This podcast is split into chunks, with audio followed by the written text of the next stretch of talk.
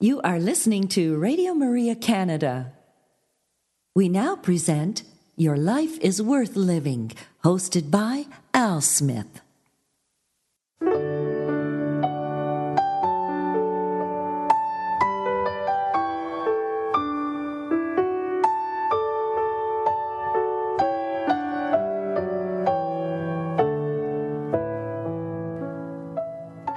Radio Maria family, and welcome to this week's edition of Your Life is Worth Living Reflections from the Venerable Archbishop Fulton J. Sheen.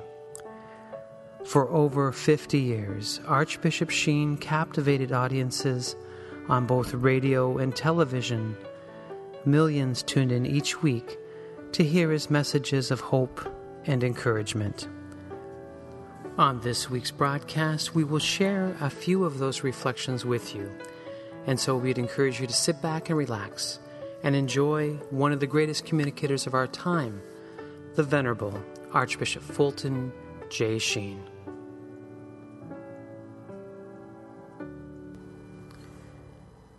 Hello, Radio Maria family, and welcome to another edition of Your Life is Worth Living. I'm your host, Al Smith, and I want to thank you for joining me once again to learn our faith together. Uh, we're spending a little bit of time with uh, Bishop Sheen uh, meditating on Christmas. Uh, it is the Advent season, and so uh, today, of course, we're going to share two more reflections. Uh, one is entitled The Meaning of Love, The Meaning of Christmas. And if you don't know by now what the meaning of Christmas is, uh, Bishop Sheen will tell you what it is. So, anyway, but uh, you'll enjoy this reflection. And I will take a few moments, of course, to insert a few Advent reflections from Fulton Sheen, and uh, you'll enjoy those also. So, uh, let's begin with prayer. In the name of the Father, and the Son, and the Holy Spirit. Amen. Hail Mary, full of grace, the Lord is with thee. Blessed art thou among women, and blessed is the fruit of thy womb, Jesus. Holy Mary, Mother of God, pray for us sinners, now and at the hour of our death. Amen. Our Lady, Seat of Wisdom, pray for us. In the name of the Father, and the Son, and the Holy Spirit. Amen. So please enjoy these Advent reflections from the Venerable Archbishop Fulton J. Sheen.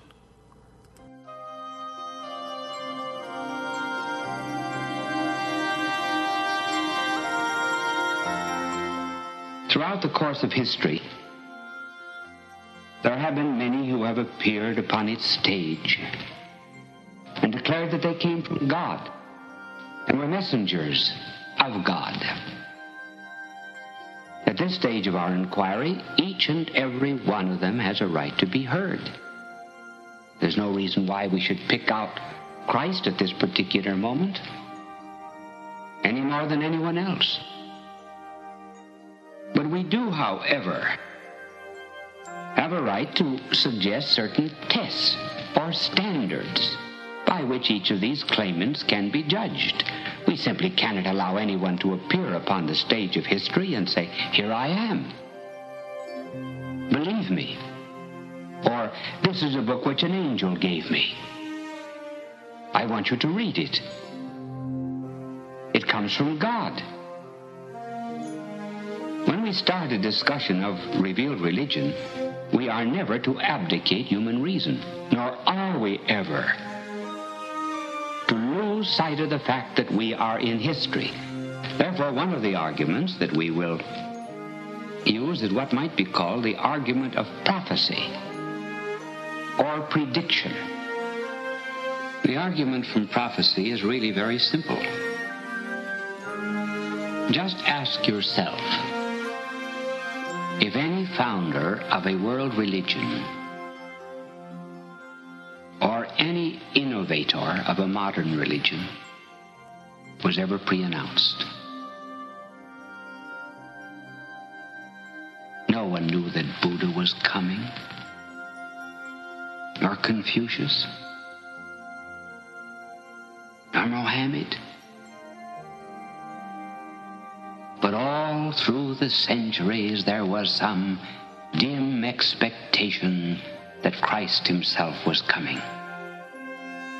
In the Old Testament, we find uh, that God seems to be making a covenant, a treaty, a pact, or a testament. We find this in the very beginning that God has enters into a treaty or a pact with Adam that involves all humanity. Adam was the head. Whatever he did. Then later on, God enters into a testament and a covenant with Noah. In these testaments and covenants, there are always promises and agreements on both sides. If one party remained moral, that was the human side. God on the divine side would give them blessings. Now, from the moment of the very first covenant and its breaking, God said that there would come the seed of a woman who would undo the work of evil. Now, this tradition is caught up not only among the Jews, but particularly among the prophets. After the treaty with Noah, God enters into a new treaty with Abraham, whom he calls from the land of Ur. And he promises Abraham, I am going to make you the founder of a people. They will be the people of God. Later on, these people are led into bondage in Egypt. A new treaty, pact, covenant is made with Moses. They break it. It is renewed again. And then finally there begin to come now prophets. And these prophets say that into this people of God there will one day come a Savior and a Redeemer. Here now we are speaking not just about a people that continue a tradition, who have an expectation of a Savior. But we are speaking now of many details that were given concerning that particular person. A Jewish scholar who became a Christian Testament and all of the traditions of the Jews, said that at the time of Christ, the rabbis had gathered together 456 prophecies concerning the Messiah, the Christ, the conqueror of evil, who was to be born of that long line of Israel and who was to enter into a new covenant with mankind. 456 prophecies. Suppose the chances of any one prophecy, like the place that he would be born, was one in a hundred. That is to say, it had that chance of being fulfilled. Then, if two prophecies were fulfilled, the chances would be one in a thousand. If three prophecies were to coincide in Christ, that would be one in 10,000. If four, one in a hundred thousand. If five, one in a million. Now, if all of these prophecies were fulfilled in Christ, what would be the chance of them all concurring at the appointed moment, not only in place, but also in time, as was foretold by the prophet Daniel? Well, if you take a pencil and write on a sheet of paper one, then draw a line beneath it. Then under the line, write 84, and after 84, if you have time, write 126 zeros. Now, that is the chance of all of the prophecies of Christ being fulfilled. You see, it runs into millions and millions, trillions and trillions. And when Christ appeared, he said, I am the one whom the prophets foretold. In other words, I'm not just coming here on the stage of history, you have heard of me before. That is one of the reasons why, for example, Herod was not surprised that the Messiah was born. The rabbis told him. They knew the prophecies. He knew he was to be a king, the new king of mankind. Therefore, he wanted to kill him. And then when our blessed Lord had reached the age of about 30, he one day he walked into his synagogue of Nazareth. And the clerk of the synagogue handed him, as the village carpenter, a scroll of the prophet Isaiah. And he began to read off a passage of Isaiah about what the Savior, the Messiah, the Christ would be like. Namely, his meekness, his gentleness, how he would bind up wounds, how he would forgive, how he would release captives. The audience listened with rapt attention. Then he said, This day is sacred scripture fulfilled in your ears. In other words, I am the Messiah. I am the Christ. I am the Savior of the world.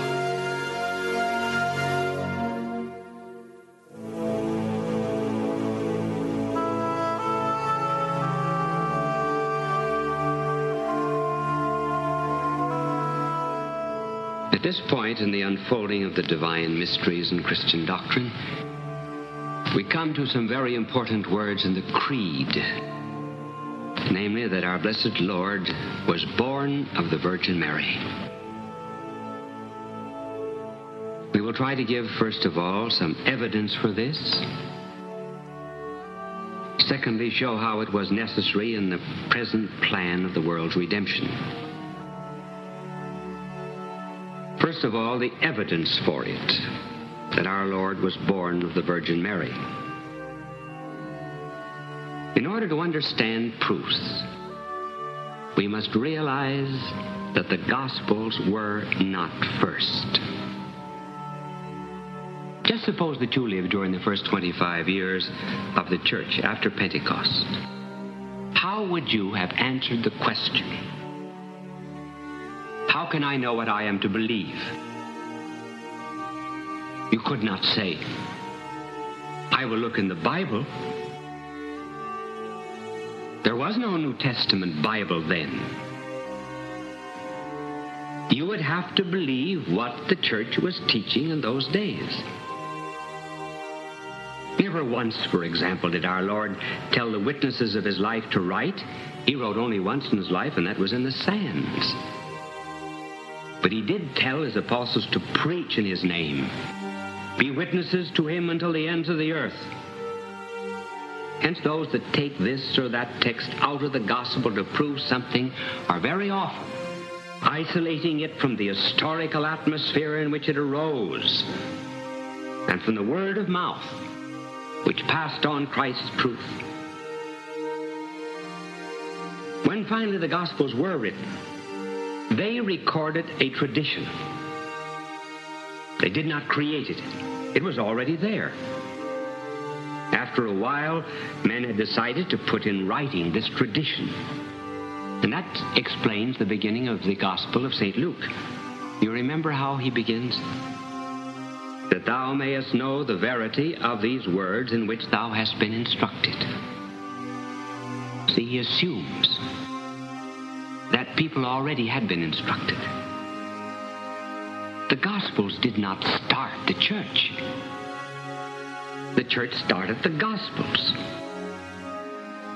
The church did not come out of the Gospels.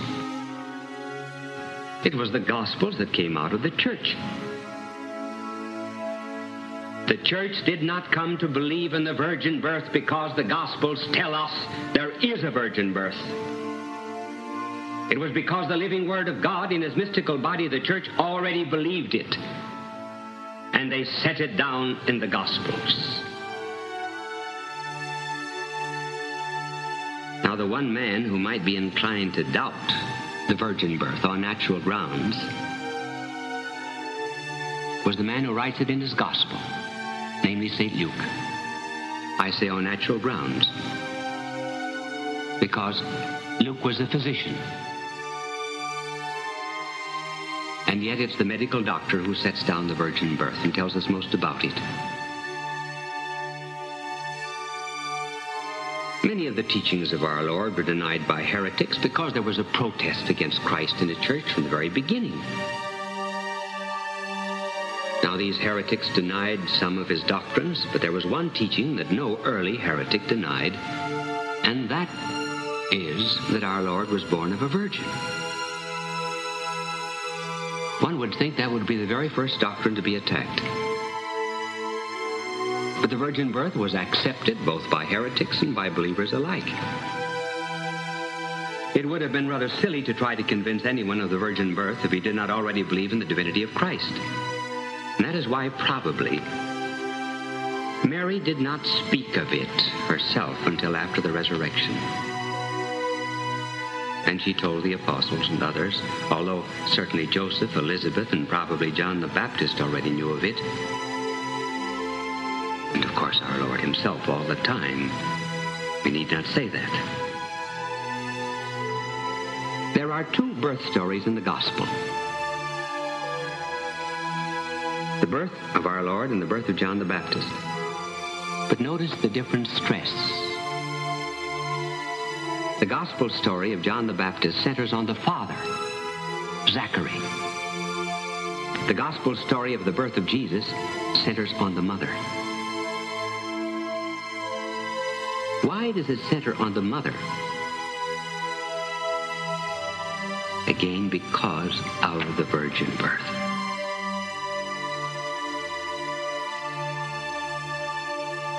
You may ask, well, why is there a virgin birth? Could our blessed Lord have come to this earth in any other way? Oh, certainly. Our Lord really need not have been born at all. But given the present order of things, why is there a virgin birth? Well, now here we come to something that is a little difficult to understand, and we hope that we can that we can make it clear. The reason we believe in a virgin birth and the reason in the present order our Lord chose that way was first of all, he wanted someone very good to bring him into this world. No great triumphant leader makes his entrance into the city over dust-covered roads when he could come on a flower-strewn avenue had infinite purity chosen any other port of entrance into humanity but that of human purity, it would have created a tremendous difficulty for us. Namely, how could he be sinless if he was born of a sin-laden humanity? If a brush dipped in black becomes black, and if a cloth takes on the color of the dye, would not he, in the eyes of the world, have partaken of the guilt in which all humanity shared? If he came to this earth through the wheat field of moral weakness, he certainly would have some chaff hanging onto the garment of his human nature. In other words, our problem is this. How could God become man and yet be a sinless man? First of all, he had to be man. He had to be like us. In order that he might be involved in some way in our humanity, in order that he might take upon himself our sins. But at the same time, though our blessed Lord had to be a perfect man, nevertheless he could not be a sinful man. He had to be a sinless man. He had in some way to be outside of that terrible current of sin that has passed on and infected all humanity. You see the problem? He had to be a man. He had to be different from all other men in the sense that he had to be our Redeemer and sinless in the new Adam. The problem is very much like that of a ship. Imagine a ship sailing on a sea that's very dirty and foul. It wishes to pass to another sea or lake immediately nearby where the waters are crystal clear and pure. Now, evidently, there has to be some break between the foul waters and the clear waters. Otherwise, they would merge. So what happens? There is often a lock built. So a ship sails along those foul waters, then comes into the lock, where the foul waters are completely separated from it. And then the ship is finally lifted into the clear waters. So our blessed Lord in some way had to be related to the sinful humanity that went on before, related inasmuch as he would be a man, not because he would be sinful. And at the same time, he had to be sinless so that he himself would not need redemption, but would be our Redeemer. Now that lock that lifted our blessed Lord out of that sinful current of humanity and made him the sinless man, the new head of the human race, was the virgin birth. And think of the beautiful, beautiful application it has for all of us. The Blessed Mother is the inspiration of everyone. The Mother is the protectress of the Virgin, and the Virgin is the inspiration of motherhood. Without mothers, there would be no virgins in the next generation. And without the virgins, mothers would forget that sublime ideal that lives beyond the earth. How often, for example, when you visit someone, you hear it said, Oh, that child looks exactly like the father. Well, if we had looked at our blessed Lord, we would have said, He looks exactly like his mother. He got something from his father's side, namely divinity. But he also got something from his mother's side, a sinless humanity. That's why we love Mary. Hail Mary, full of grace.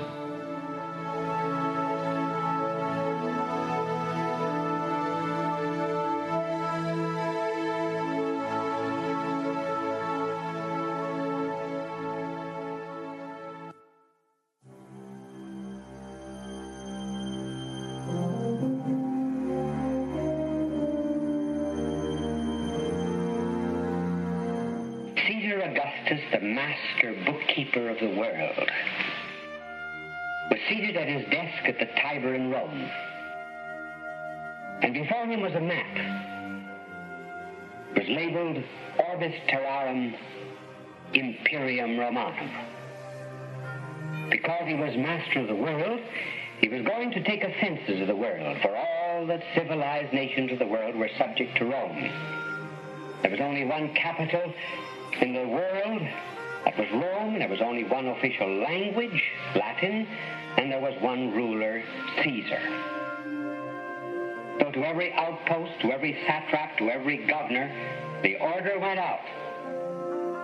Every Roman must be enrolled in his own city. On the fringe of the empire, in the little village of Nazareth, soldiers tacked up on the wall the order for all citizens to register in the towns of their family origins. Joseph, a carpenter, a very obscure descendant of the great King David, was obliged by that very fact to register in Bethlehem, which was the city of David.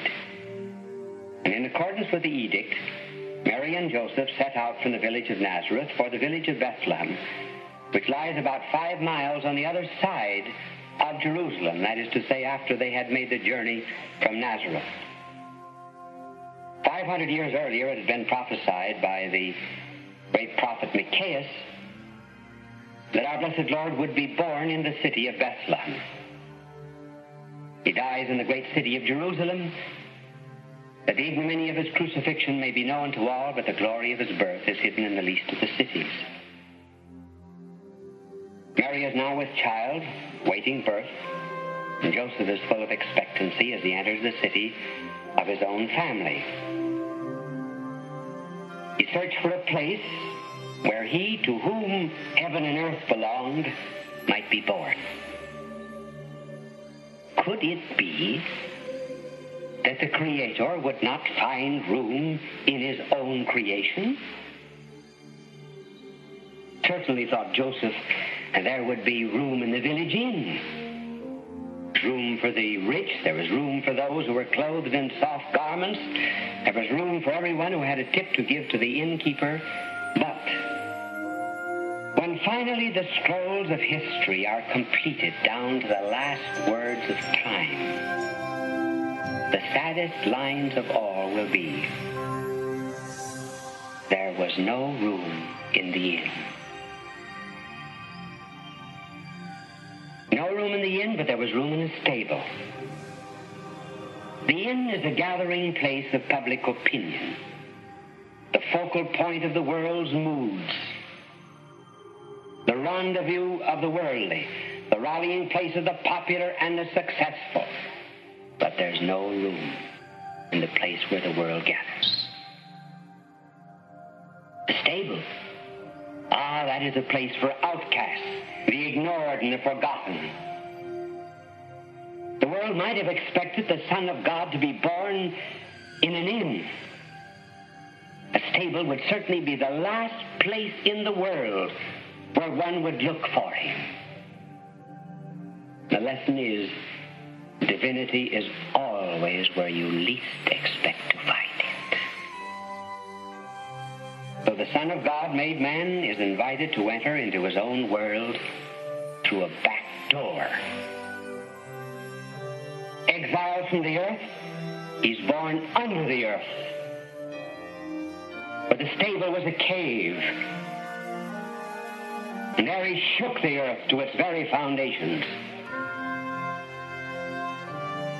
And because he's born in a cave, all who wish to see him must bend, must stoop. And the stoop is the mark of humility. The proud refuse to stoop.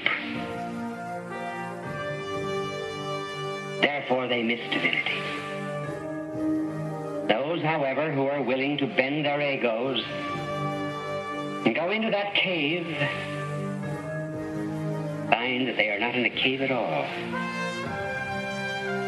but they are in a universe where sits a babe on his mother's lap. Who made the world.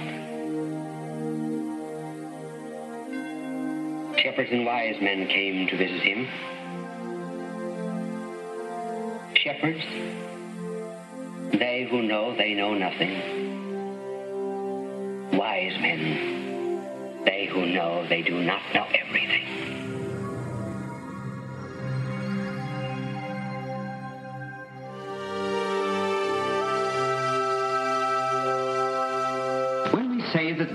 Became man, we do not mean to say that heaven was empty. That would be to think of heaven as a kind of a space, like a room that was 20 by 30 feet. When God came to this world, he did not leave heaven empty. And when he came to this world, he was not shaved down, he was not whittled down to human proportions. He was rather, Christ was the life of God dwelling in human flesh. St. Thomas Aquinas has a very beautiful description of this in one of his hymns. He said, The heavenly word proceeding forth, yet leaving not the Father's side. Here we come to something just a little more difficult, and we're going to use a word which you may not often hear. We have to spend about six months when we are studying for the priesthood just studying the meaning of these words hypostatic union. The hypostatic union means that there are in Christ two natures and one person. Now that's something you must always remember. Embedded in your memory, in your mind. Christ has two natures one human, one divine. They are both united in the person of God. Was God therefore a human person? He was a divine person. Did he have a human nature? Yes. Did he have a divine nature? Yes. And they were united in the divine person of God. Why did God become man? We limit ourselves to the historical order in which we live. The answer is he became man in order to redeem us from sin. Once God took upon himself our human nature, he could act in our name. And every one of the actions of that human nature would have an infinite value. Not a sigh, a word, a tear, a step of that human nature was inseparable from the person of God. That is why one breath of God made man would have been enough to have redeemed the world. Why? Because it was the breath of God. And therefore had an infinite value. But why then did God suffer so much when he took upon himself our human nature?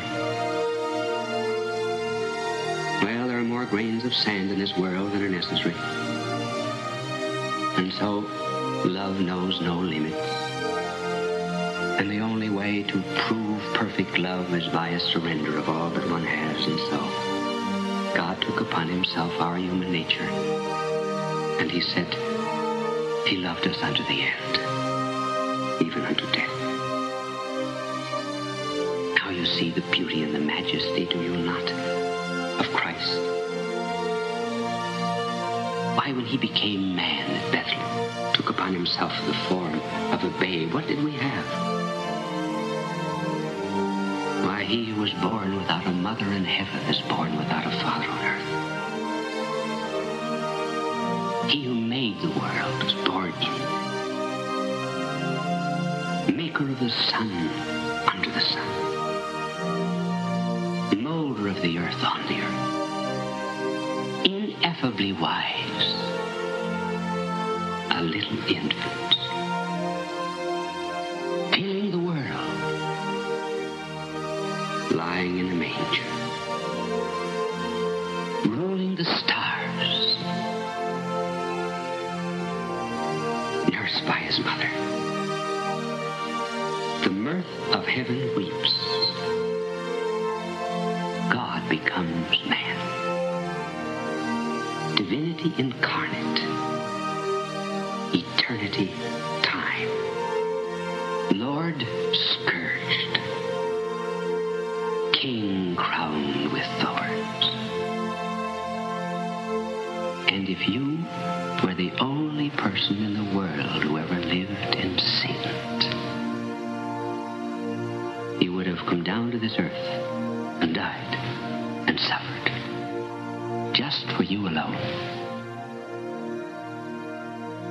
That is how much he loves you.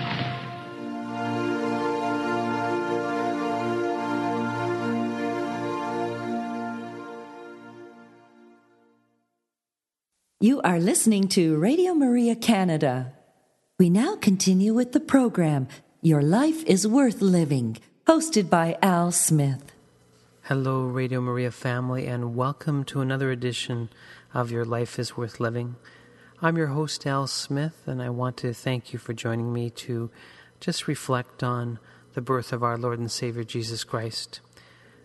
Bishop Sheen gave such a beautiful Advent meditation there, and so we will now finish our program with one more meditation from his Life is Worth Living broadcast. And this meditation is entitled The Meaning of Love, the Meaning of Christmas. So I would ask you to sit back and relax and enjoy this beautiful reflection from the Venerable Archbishop Fulton J. Sheen. Uh, Chesterton once said that a philosophy of life was extremely important. He said that when you go to visit a dentist, before the dentist begins to drill your tooth, he has a right to ask you, what is your philosophy of life? Because if your philosophy of life is wrong, he can't be sure that you will pay your bill. An old wise Socrates once said, marry. If your wife is good, you'll be happy. If she's an old shrew, you'll become a philosopher. Socrates became a philosopher.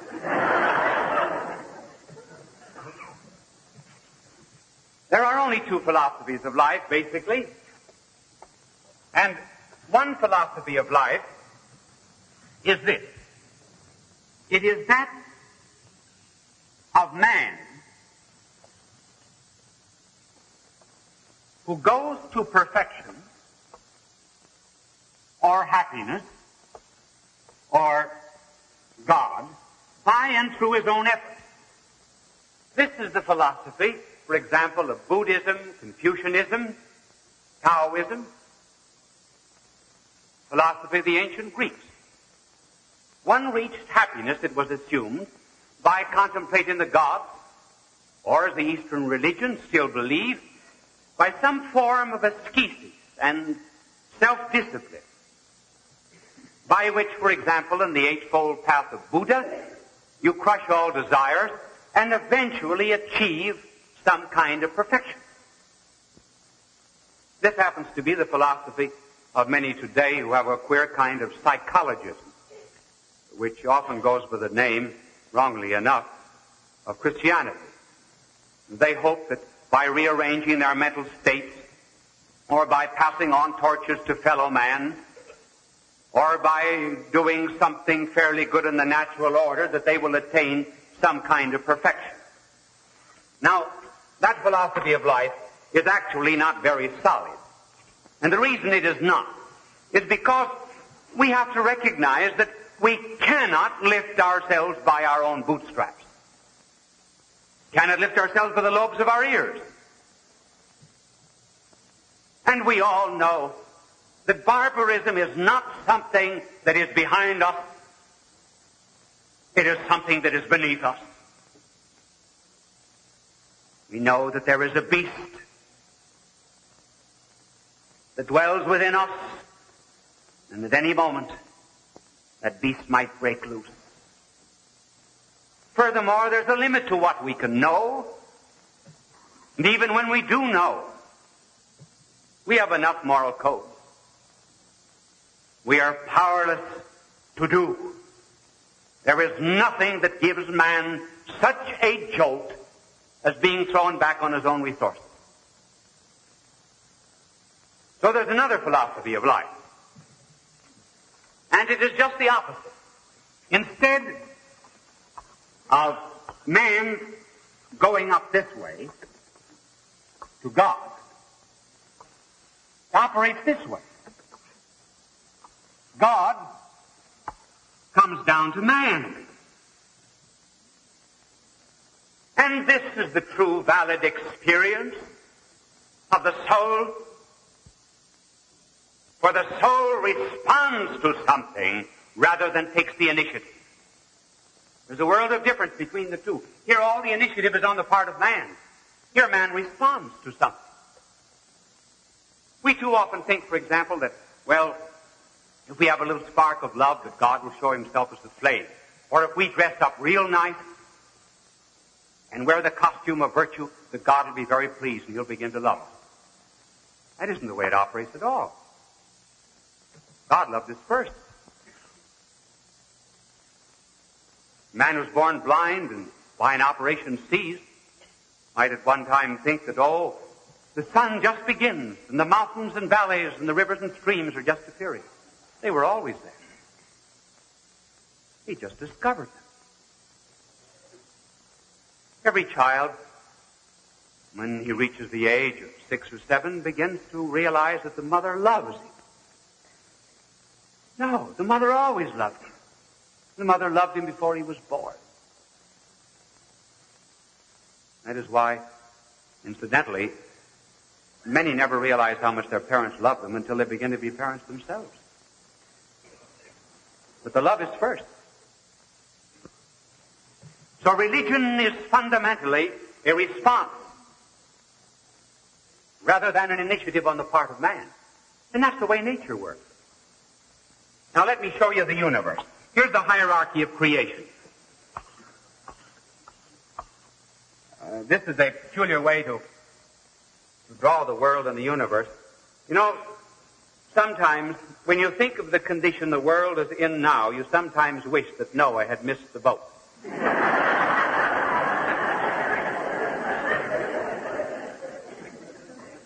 And for the benefit of those who think the world owes them a living, it's well to remember that the world was here before they were. Well, this is the hierarchy of creation. At the bottom are chemicals, then plants, then animals, then man. Running through the universe is this law. Nothing ever mounts to a higher level except the higher thing comes down to it. For example, if the chemicals, the phosphate, the moisture, the air, the sunshine are to be living things, the plant must come down to them. Plant must descend to them. If the plant could speak, the plant would say, unless you die to your lower existence, you cannot live in my kingdom. But if you die to this lower existence that you have, you will begin to be a living, palpitating thing. And continuing it, if, for example, the plant, mustn't forget how to spell, otherwise they get a thousand letters. C-H-E-M-I-C-A-L-S. Chemical. If the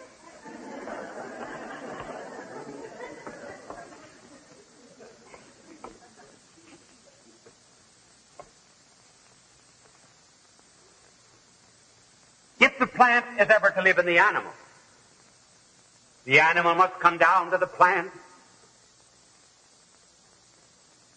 And if the animal could speak, it would say to the plant, unless you die to this lower existence that you have, unless you were torn up from near the roots in the earth, unless you were ground beneath the jaws of death, you cannot live in my kingdom. But if you will surrender your lower existence and be responsive to me,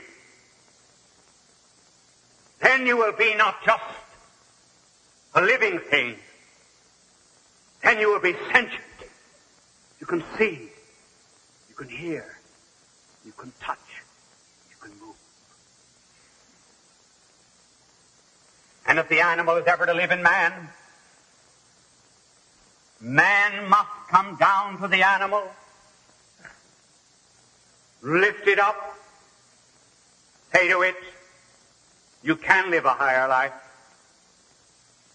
But You must be responsive. Submit yourself to the knife to the fire. Then you will be a thinking, willing creature that knows science and art, and that with a mind can scan the universe and read the secret of the stars.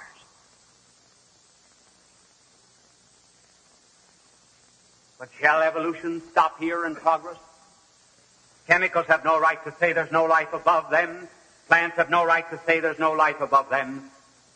So there is a higher life above man. And that higher life is God. And if man is ever to be lifted up, God in some way must come down to man. But it is not that simple. These are natures, not persons. The oxygen is not free. The cabbage has no liberty. The animal has no personality, no rights. But man has. These things can be appropriated one by the other by sheer force. But Not even the God who made man free would destroy his freedom.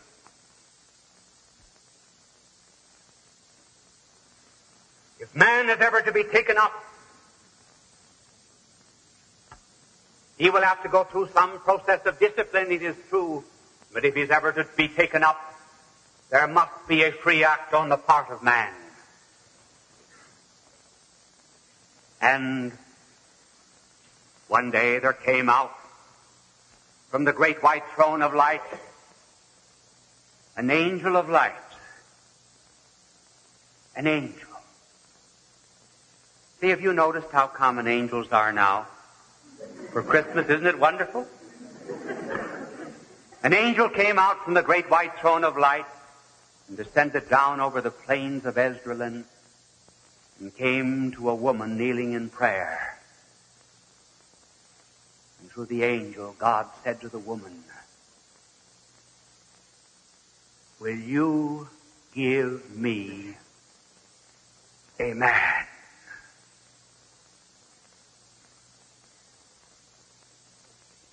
Will you give me a human nature?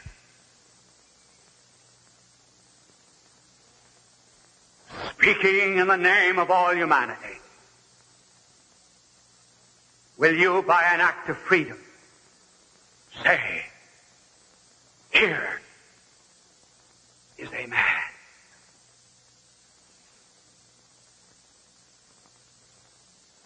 And she said, Fiat, be it done. Woman's mission submission. Surrender. And that man could not be without love, without fire, without passion. But there are other fires than those of the flesh and other passions than those of thereof.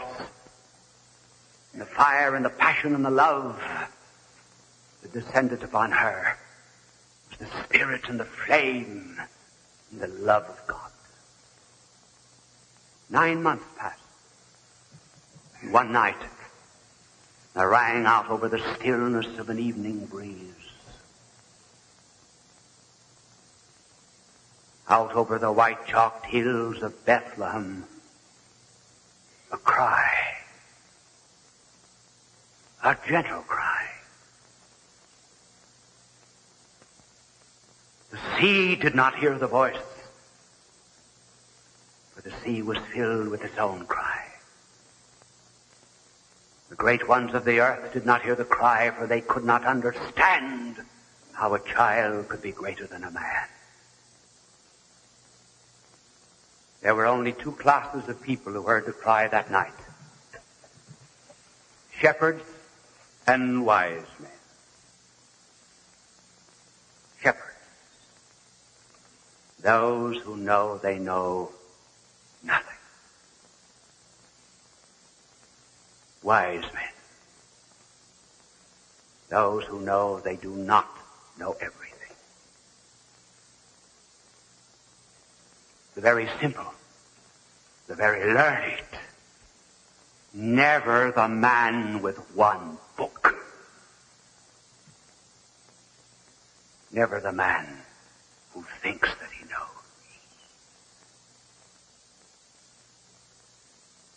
And when they came, they saw a babe whose tiny hands were not quite long enough to touch the huge heads of the cattle. And yet a babe was steering the sun and moon and stars in their courses. Baby feet that did not walk. They could not bear the weight of divine omnipotence. Eyes, eyes that might have read the secrets of every living heart that hour. Under that baby brow was beating a mind and an intelligence that formed the universe, along with a human intelligence that would grow in age and grace and wisdom before God and men. And this babe who was born was not a man who made himself a god, was not a man who was an ethical reformer, not just a teacher like Buddha or Socrates, not someone who would develop a consciousness of Godhead as he went on, but someone who from all eternity was God and began to be in time the only one on earth that ever had a prehistory, a prehistory to be studied not in the dust and the slime of primeval jungles, but in the bosom of an eternal Father.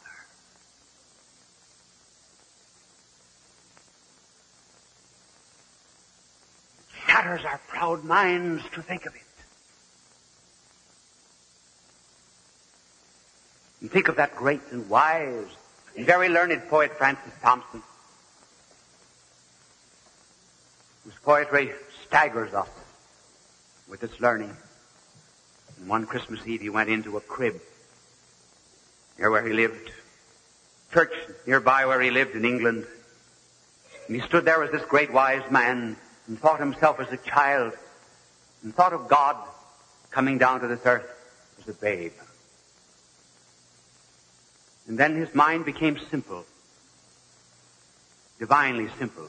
And he, he said in his poem, Little Jesus, wast thou shy once? And just as small as I?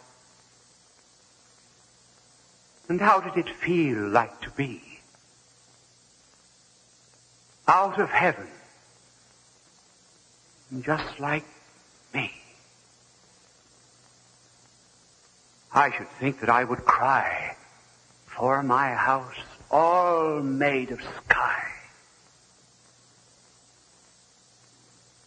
And the waking twould distress me. Not an angel there to dress Hadst thou ever any toys?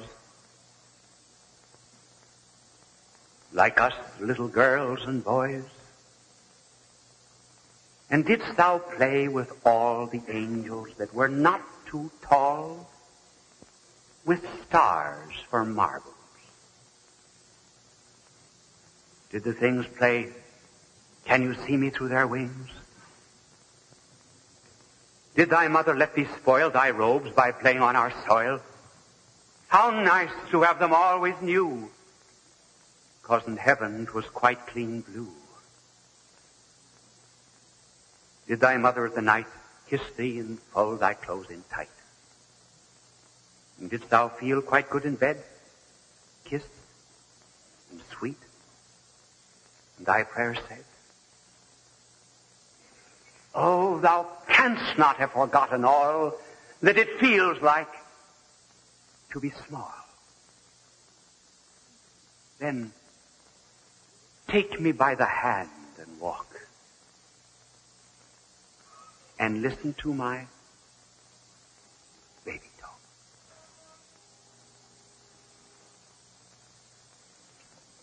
That was just his way of understanding omnipotence in bonds. The maker of the stars under the stars, the creator of the earth, not having place whereon to lay his head. And what does it mean? Why did he come? He did not come to make us nice people. He came to make us new men, to change our nature. As everything else in nature is being changed by lifted up. Just suppose, for example, this block of marble suddenly began to bloom. Why, that would be something that does not belong to the powers or the natures or the needs of marble.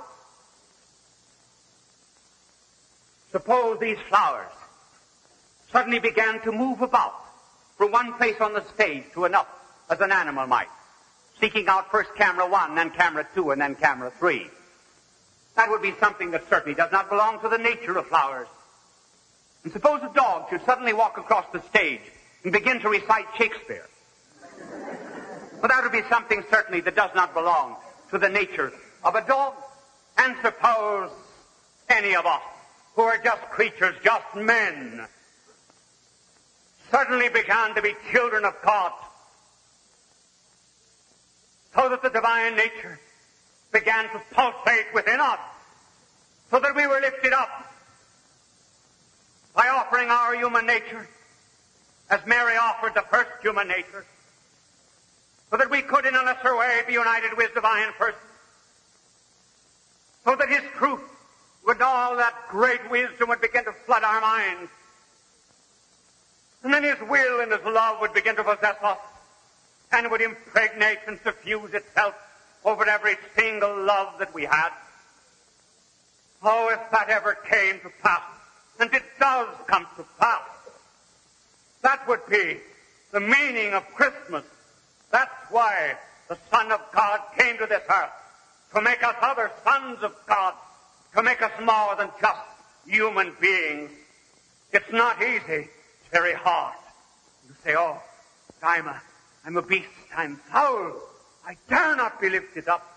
Remember that he was laid in a manger, companions were beasts. That is our hope, our joy, our peace, our Merry Christmas. Our sincere thanks to the Fulton J. Sheen Company, who has given us permission to share these broadcasts with you today. I invite you to make Bishop Sheen a part of your family audio and video collection. You can call them toll free at 1 357 4336 or visit the official website for purchasing Catholic family videos and DVDs of Archbishop Fulton J. Sheen's recordings from the Catholic television series Life is Worth Living. The web address is www.bishopsheen.com. You will find rare collections of Catholic family video recordings addressing a variety of topics such as morality, Mary the Mother of God, angels, Catholic holy days, and other faith based subjects. So call toll free today 1 866 357 4336. Again, 1 357 4336. And on the web, www.bishopsheen.com. And on behalf of Bishop Sheen, God love you. You are listening to Radio Maria Canada. We now continue with the program, Your Life is Worth Living, hosted by Al Smith. Well, Radio Maria family, our hour has come to an end, and I want to wish each and every one of you a very holy and Merry Christmas. And I'd ask you to come back next week. And so until that time, may the Lord bless you and keep you. May the Lord let his face shine upon you and be gracious to you. May the Lord look upon you kindly and bring you peace. Once again, Merry Christmas. You have been listening to Your Life is Worth Living, hosted by Al Smith, here on Radio Maria Canada.